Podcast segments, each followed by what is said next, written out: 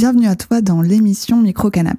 Alors l'émission d'aujourd'hui est la suite de celle de la semaine dernière, donc si tu ne l'as pas déjà écoutée, je t'invite à le faire. Et si tu l'as déjà fait, eh bien je te laisse écouter mon interview de Fabien Marchadier, professeur de droit à l'Université de Poitiers. Bonne écoute à toi et je te retrouve tout à l'heure. Hey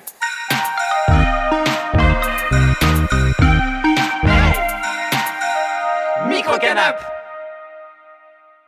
euh, en France, le principe de la laïcité, il est en, en pratique pardon, laissé à l'appréciation des tribunaux.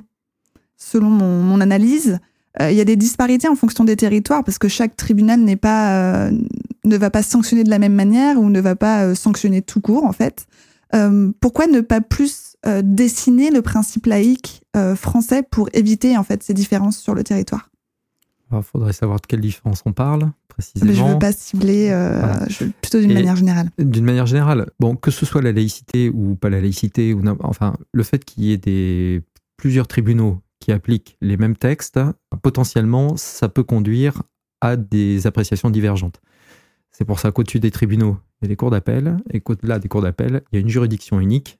Du côté administratif, c'est le Conseil d'État, du côté judiciaire, c'est la Cour de cassation, et ce sont ces juridictions-là qui vont assurer l'uniformité d'application de la loi et qui vont euh, euh, euh, canaliser l'interprétation qui, peut être, qui peut être fait, faite de tel ou tel concept.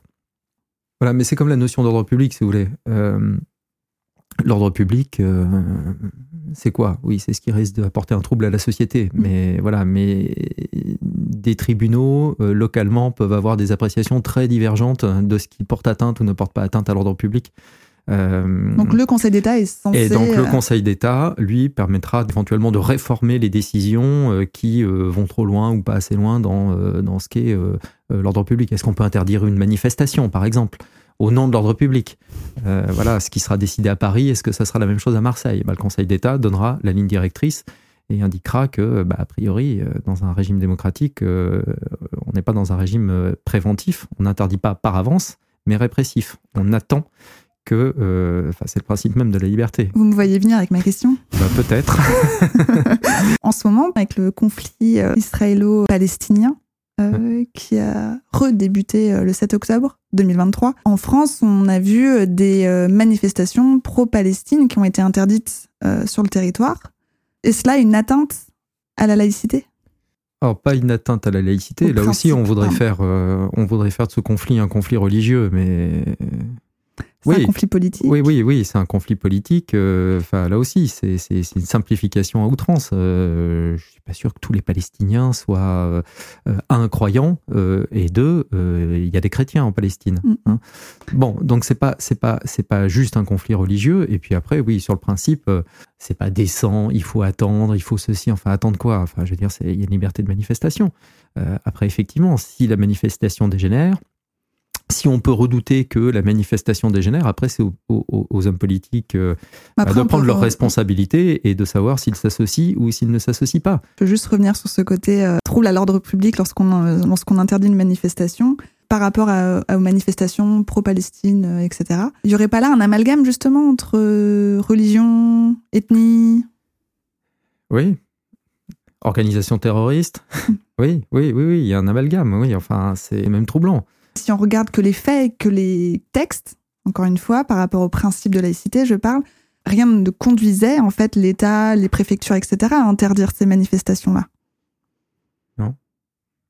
Non, non, a priori, non. Non, non, non. Euh, je dis bien en, regardant que les textes et en parlant que du principe de la laïcité. Je reprécise parce que c'est important de. Oui, oui.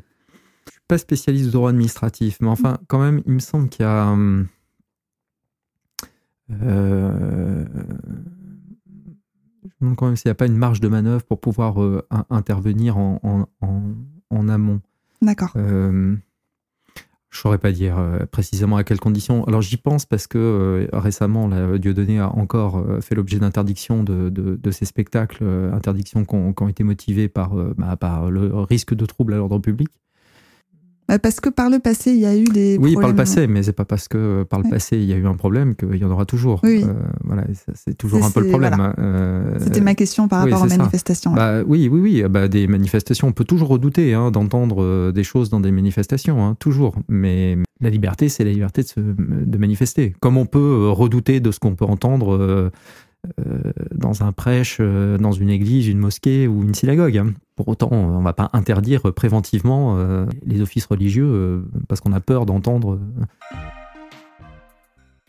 Je vais préciser quelques chiffres avant de vous poser ma question. Mm. Selon une étude réalisée par l'INSEE, l'Institut national de la statistique et des études économiques, donc cette étude a été publiée en mars 2023.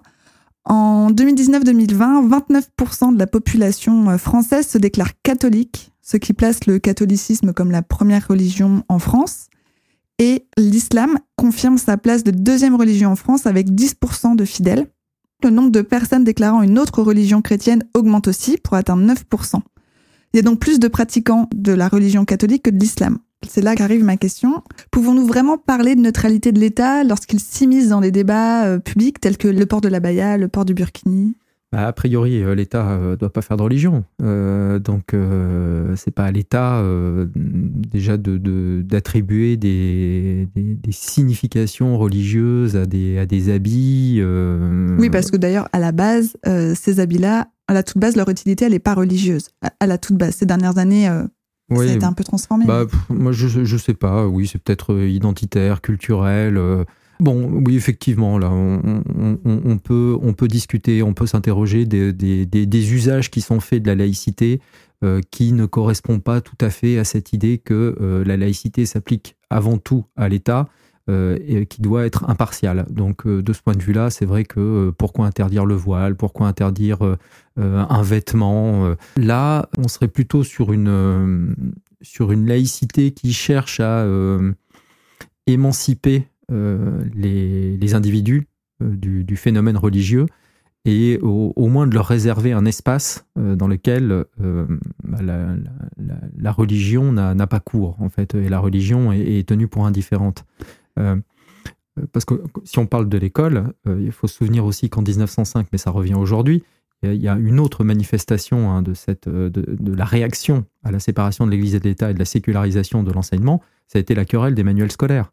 Euh, la querelle des Je manuels scolaires, bah, c'est début, début du 20e. hein. Il y a eu une querelle justement quand euh, euh, les programmes ont été sécularisés et laïcisés.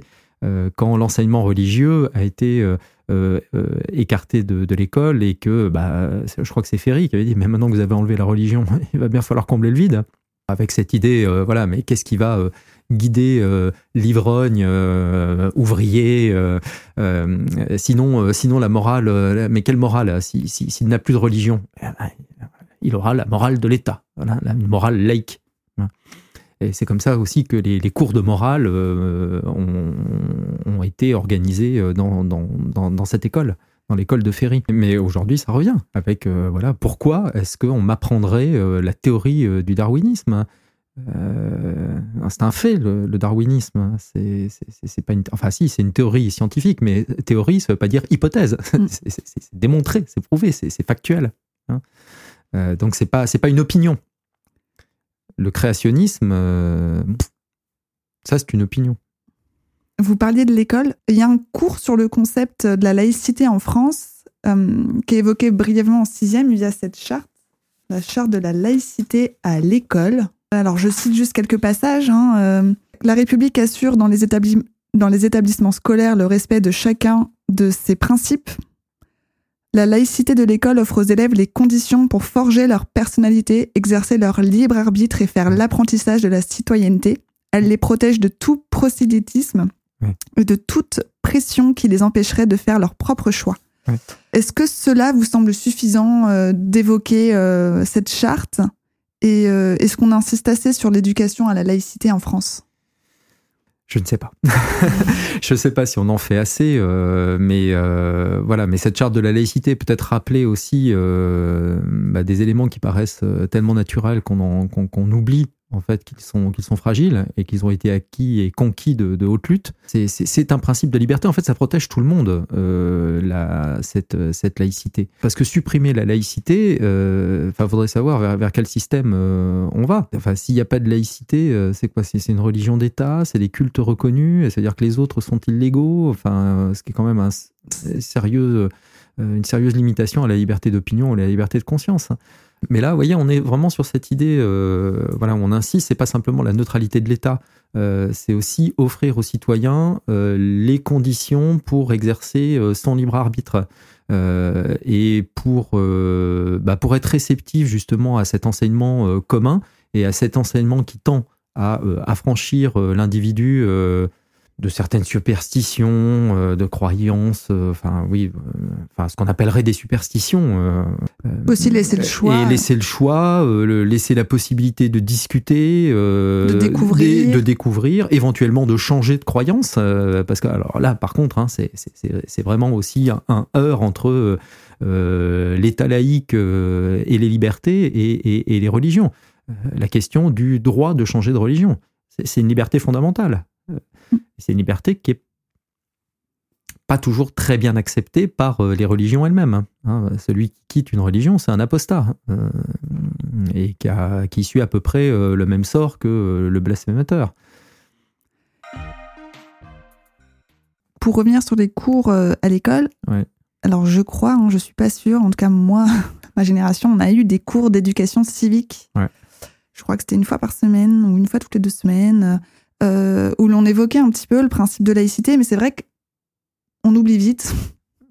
si je peux, euh, enfin, en tout cas, sinon on n'en serait pas là aujourd'hui, on se poserait pas toutes ces questions. Euh, Est-ce que, à votre connaissance, il y a d'autres apprentissages qui sont proposés au lycée, au collège Enfin, si, au, au, collège, il y a, des, il y a de l'enseignement, la, la, charte de la laïcité. Euh, il y a des cours, euh, je ne sais plus si ça s'appelle exactement comme ça, mais éducation morale et civique, mm. les cours de MC. après, au lycée, bah, au lycée, je suis plus très sûr. Euh, au lycée, il reste l'enseignement de l'histoire, euh, de la géographie, euh, avec sciences. un peu d'histoire des religions aussi. finalement, avec les, je crois qu'ils ont pas mal inséré le côté géopolitique maintenant. Oui, euh... oui, oui, bah c'est pas. Oui, oui. En fait, de toute façon, l'histoire de l'humanité est faite aussi de l'histoire des religions, donc euh, c'est une histoire qu'il faut qu'il faut connaître. Mm. Euh, L'emprise de l'Église catholique, enfin de la chrétienté sur sur l'Europe, on ne peut pas en faire l'économie. Le, le, destin qu'a connu la, la, chrétienté par rapport à l'Empire romain, c'est c'est une histoire extraordinaire qu'il faut évidemment connaître. Est-ce qu'il faut euh, rouvrir les discussions euh, d'éducation à la laïcité à l'école? À l'école, j'entends collège et lycée aussi. Enfin, il y a un dosage. Il ne faut pas que l'État non plus apparaisse trop paternaliste euh, et trop intrusif dans la, façon de penser, parce que, parce que là aussi, ça se heurte à, d'autres libertés. Alors, la liberté religieuse, hein, qui appartient aussi aux enfants, enfin aux mineurs. Euh, et puis, euh, et puis le droit des parents euh, bah, d'éduquer leurs enfants selon leurs leur propres convictions et leurs propres croyances. D'ailleurs, à l'école, il existe un peu un paradoxe entre la liberté d'expression, la liberté individuelle et l'interdiction de porter un, un signe religieux, comme on l'évoquait plutôt avec la loi de 2004. Est-ce que cela ne déstabiliserait pas un petit peu les enfants et les jeunes, justement, entre, bon, bah là, chez moi, je peux porter la kippa, le voile, bref, euh, mes signes religieux, je peux vraiment exercer mes, mes croyances. Et puis hop, à l'école, par contre, il faut que je supprime tout. C'est, c'est, ça peut être un peu, oui. ça peut déstabiliser, non? Peut-être, euh, ou dire qu'il y a des, il y a des lieux en fait pour euh, et des temps euh, pour euh, exprimer ce type de conviction, parce que là vous parlez de conviction religieuse, mais encore une fois, les convictions politiques, ce serait la même chose. Euh, bien sûr, il y a, y, a, y, a, y a, toujours cette idée de... Enfin, c'est impossible de toute façon de, de supprimer totalement la liberté d'expression euh, par des signes euh, plus discrets, euh, voilà, mais... Un collier. Plus, plus indirect, oui, un vêtement, des couleurs, des motifs des messages sur les trousses, les cartables, les ordinateurs, les tablettes, les, les, les, téléphones, enfin, l'école sera jamais un lieu totalement aseptisé. mais ces limitations, elles ne concernent pas que la religion. c'est un des aspects de la laïcité qui fait que les, les, convictions religieuses peuvent pas s'exprimer totalement dans l'enceinte scolaire. Alors, totalement. Enfin bon, il y a quand même des aumôneries et euh, pour, euh, les internes euh, au sein des établissements publics. Hein. Ça aussi, on pourrait le discuter du point de vue de la laïcité, de la neutralité et du sanctuaire que doit représenter l'école. C'est un petit peu bizarre. Mmh. dans les prisons aussi, qui, voilà, où il y a, y, a, y a, des services d'aumônerie. voilà, là aussi, c'est un mélange des genres qui peut, qui peut paraître un peu, un, un, peu curieux. Mais bon, dans l'école, effectivement, si on part du principe que l'école est, que l'école est là pour former des citoyens libres euh, de, faire, euh, de faire leur propre choix euh, et qui doivent tendre vers une autonomie et une autodétermination, bah, cette autonomie et cette autodétermination, elle doit se faire justement dans un contexte neutre sans risquer justement des pressions, d'être obligé, ou alors je ne sais pas si c'est une obligation, mais peut-être que certains le, le, ressentent comme ça. Comme un poids. Comme un poids, comme un poids. Et puis ceux qui ne le portent pas ou qui auraient fait un choix différent pourraient aussi euh, ressentir le poids de ne pas euh, se conformer à, euh, à une règle qui s'appliquerait justement en dehors de l'école. Hein. Mm. voilà, on dit dans l'école, en fait, il n'y a pas de. ces règles ne s'appliquent pas. Voilà, ces règles religieuses ne s'appliquent pas qu'un enfant décide de rompre avec sa religion, enfin en tout cas la religion de sa famille, ou à l'inverse, qu'il souhaite s'investir dans cette religion-là et qu'à l'école il ne puisse pas. Euh, quelles atteintes psychologiques et relationnelles avec la famille à ce moment-là? Bah, Tout dépend des parents. Il euh, y en a qui peuvent être très tolérants, ouverts et se dire que c'est le chemin qui a été choisi par l'enfant et, qu'il faut l'accompagner pour son épanouissement. Puis d'autres euh, qui ne vont pas le supporter parce que parce que parce que parce qu'on va être mal vu, parce que parce que c'est un apostat, parce que c'est un blasphème. Et à l'université, Là, cette fois-ci, on peut, on est plus libre? En France, en tout cas. Euh, en Turquie, par exemple, non. Euh, l'interdiction du port du voile euh, s'étend à l'université également, pas simplement à l'école primaire, secondaire. en France, oui, parce qu'on considère que les années de formation sont passées, que l'adolescent est devenu un jeune adulte et qu'il est capable de faire ses choix, d'assumer ses choix, et on présuppose qu'il a une maturité désormais suffisante pour résister aux pressions parentales, sociales qu'il pourrait subir. Donc on peut le comprendre. On peut le comprendre. En revanche, les enseignants, les universitaires n'ont pas affiché leurs convictions religieuses. alors que de la même façon, on pourrait dire si c'est une question de ne pas influencer les enfants, euh, bah, à l'université, maintenant qu'ils sont grands, euh, peut-être que les universitaires, eux, pourraient euh, afficher leurs convictions religieuses, mais ce qui n'est pas le cas parce que derrière, c'est pas simplement une façon d'afficher ses convictions religieuses, c'est une, question de simplement de d'affichage parce que bien sûr, hein, dans son fort intérieur, euh, on peut penser. Euh, de toute façon, personne ne pourra aller voir euh, ce que pense réellement une personne. et parfois, on entend ce discours, on se dit, mais, mais finalement, que la personne porte, mettons, une kippa ou un voile, par exemple, si c'est un enseignant ou même un juge, je ne peux pas présumer que cette personne va forcément me défavoriser parce que je ne partage pas sa religion. et que si on lui enlève ses attributs, euh, bah, rien ne l'empêchera de toute façon d'avoir ce comportement euh, de faveur ou de, discrimination. Euh, oui, mais moi, ce que je vois, c'est que si je suis en litige avec, ou si je ne partage pas la confession de mon enseignant et que j'ai une mauvaise note, perte de confiance. Il y a une perte de confiance parce que j'aurai toujours un doute. Mmh. J'aurai toujours un doute parce que cette personne affiche clairement et ostensiblement une certaine façon de penser, une certaine façon de croire. Et, quelqu'un qui se détache justement euh, de ses convictions, euh, c'est aussi le sens hein, de, revêtir, euh, bon, on le fait plus à l'université, hein, de, revêtir la toge, hein, par exemple, c'est habiter une fonction. Euh, voilà, et mettre à distance justement euh, ses convictions personnelles. L'avocat, alors il y a tout un débat hein, en ce moment sur les, avocates qui veulent porter le hijab, euh, mais voilà, l'avocat, il arrive avec, avec juste sa robe, il est investi de la fonction. Le magistrat, il a sa robe, il est investi de la fonction. De toute façon, ils sont fonctionnaires, donc logiquement, on implique le, on implique, oh, on applique le principe de la laïcité. Ah oui, oui, on applique, oui, oui, voilà, c'est ça. ça. Voilà, c'est ça, c'est ça. Mais encore une fois, dans d'autres États, ça poserait pas de difficulté.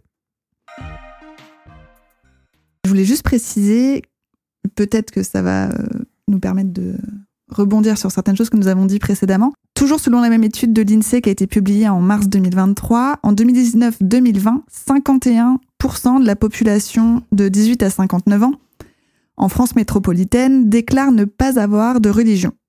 Et ce chiffre augmente depuis 10 ans.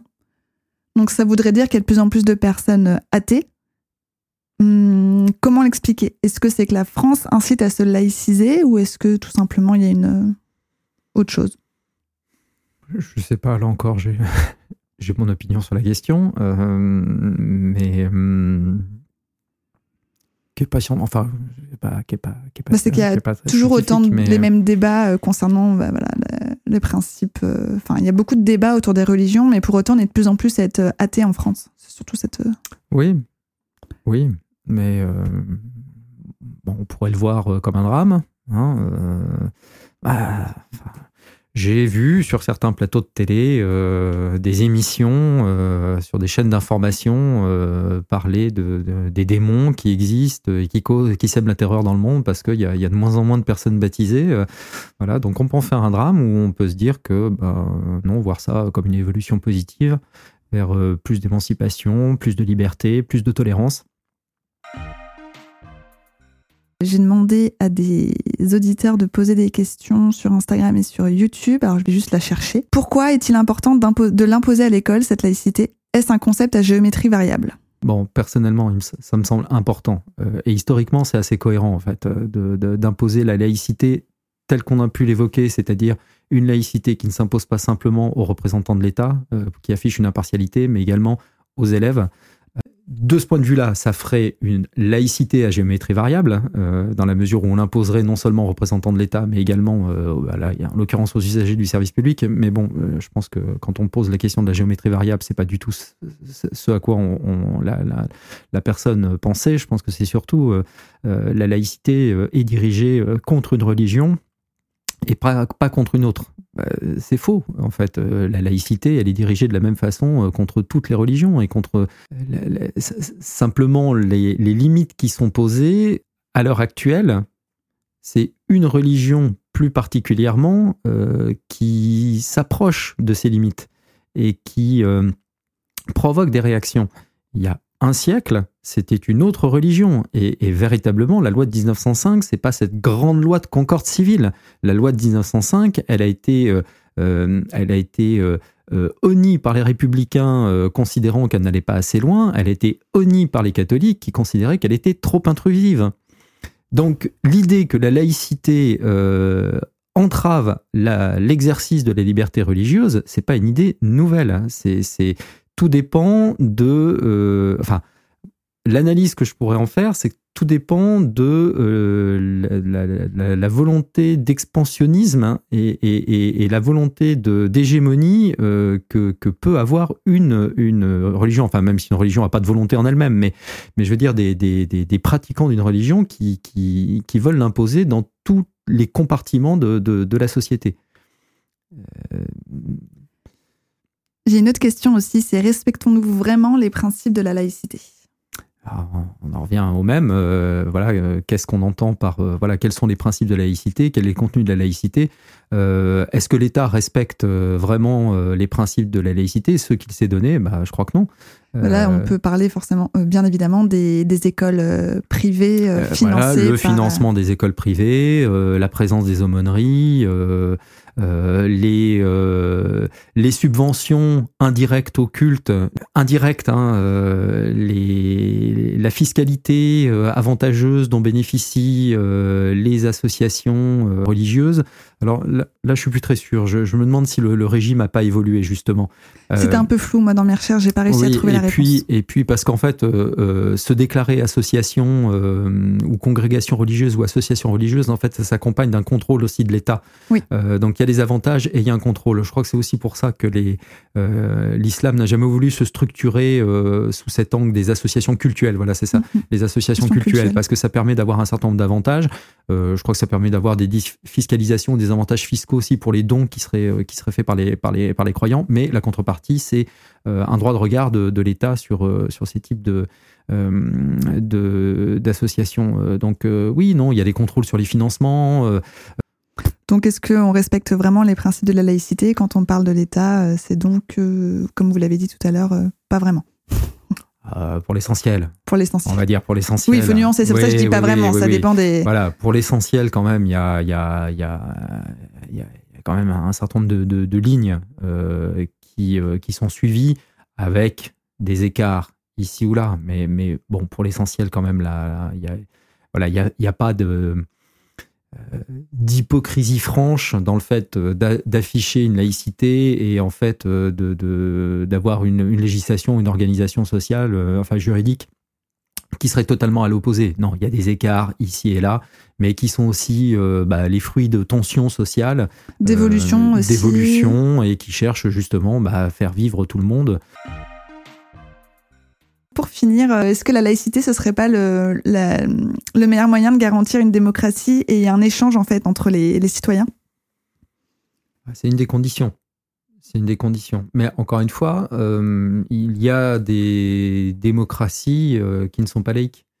il y a des démocraties avec des religions d'État. il y a des démocraties où le chef de l'État est également le chef religieux. donc c'est un élément mais euh, c'est pas le seul. Euh, disons que c'est aussi une éducation à la liberté, euh, au dialogue et, et, et, admettre en fait que sa croyance, mais ça c'est le plus difficile, hein, que sa croyance n'est qu'une croyance parmi d'autres. Donc notre régime laïque à nous permet à notre démocratie de faire vivre les débats et les discussions. Et... Oui, mais en, mais encore une fois aussi, ça, rebondit. C'est en fait, voilà, parce que tout à l'heure, euh, je parlais de démocratie apaisée, mais, mais en fait, non. Euh, la liberté d'expression, euh, voilà, c'est pas fait pour être et la démocratie. Le but, c'est pas que tout le monde soit d'accord et, et, se sourie et que tout le monde soit soit soit les meilleurs amis du monde. non, c'est de permettre à des gens qui peuvent avoir des idées très différentes, néanmoins, de vivre ensemble, d'échanger ensemble, de travailler ensemble. Euh, mais de se dire qu'effectivement, on partagera pas plus l'interdiction du voile dans l'espace public. Euh, la laïcité ne peut pas justifier cette règle. Le vivre ensemble, pourquoi pas? Mais effectivement, la laïcité, euh, alors, c'est vrai que c'est peut-être une question qu'on n'a pas abordée, mais c'est vrai que la laïcité, en fait, aujourd'hui, est, est, est, devenue, comment dire, une sorte de, de, mantra qui va être invoqué à tort et à travers. Euh, où euh, on va dire voilà les accompagnants scolaires. Euh, donc ce sont des, collaborateurs occasionnels du service public. Donc il faut aussi qu'ils affichent une neutralité. Mais c'est pas une question de laïcité. Alors on invoque la laïcité, mais, mais tout à fait à contre-emploi. Oui, disons qu'il y a la laïcité qui donne une ligne assez claire d'impartialité de l'État, euh, qui peut tendre vers un projet politique euh, d'émancipation. Voilà, c'est aussi pour ça que le terme laïcité est aussi porteur d'une idéologie d'un projet politique d'émancipation de l'individu, euh, qui donc peut aboutir à porter atteinte à, la liberté religieuse, mais ne peut pas tout justifier. Ne peut pas tout justifier. Et les justifications ou ce qui s'éloigne trop de la laïcité, en fait, devrait être repensé à la lumière d'autres choses. Voilà. C'est pas le socle unique de la vie en société. Très bien. Bah, je vous remercie beaucoup, Fabien. Euh, Merci, Chloé. Merci à toi de nous avoir écoutés aujourd'hui. Pour rappel, le podcast est disponible en version vidéo sur YouTube, mais aussi en version audio sur Apple Podcasts, Spotify, Deezer et d'autres plateformes de streaming. Si ce n'est pas déjà fait, n'hésite pas à t'abonner à notre chaîne YouTube et à suivre Microcanap sur Instagram et TikTok. Et puisque l'émission sort tous les jeudis, je te retrouve la semaine prochaine pour un nouveau sujet. Microcanap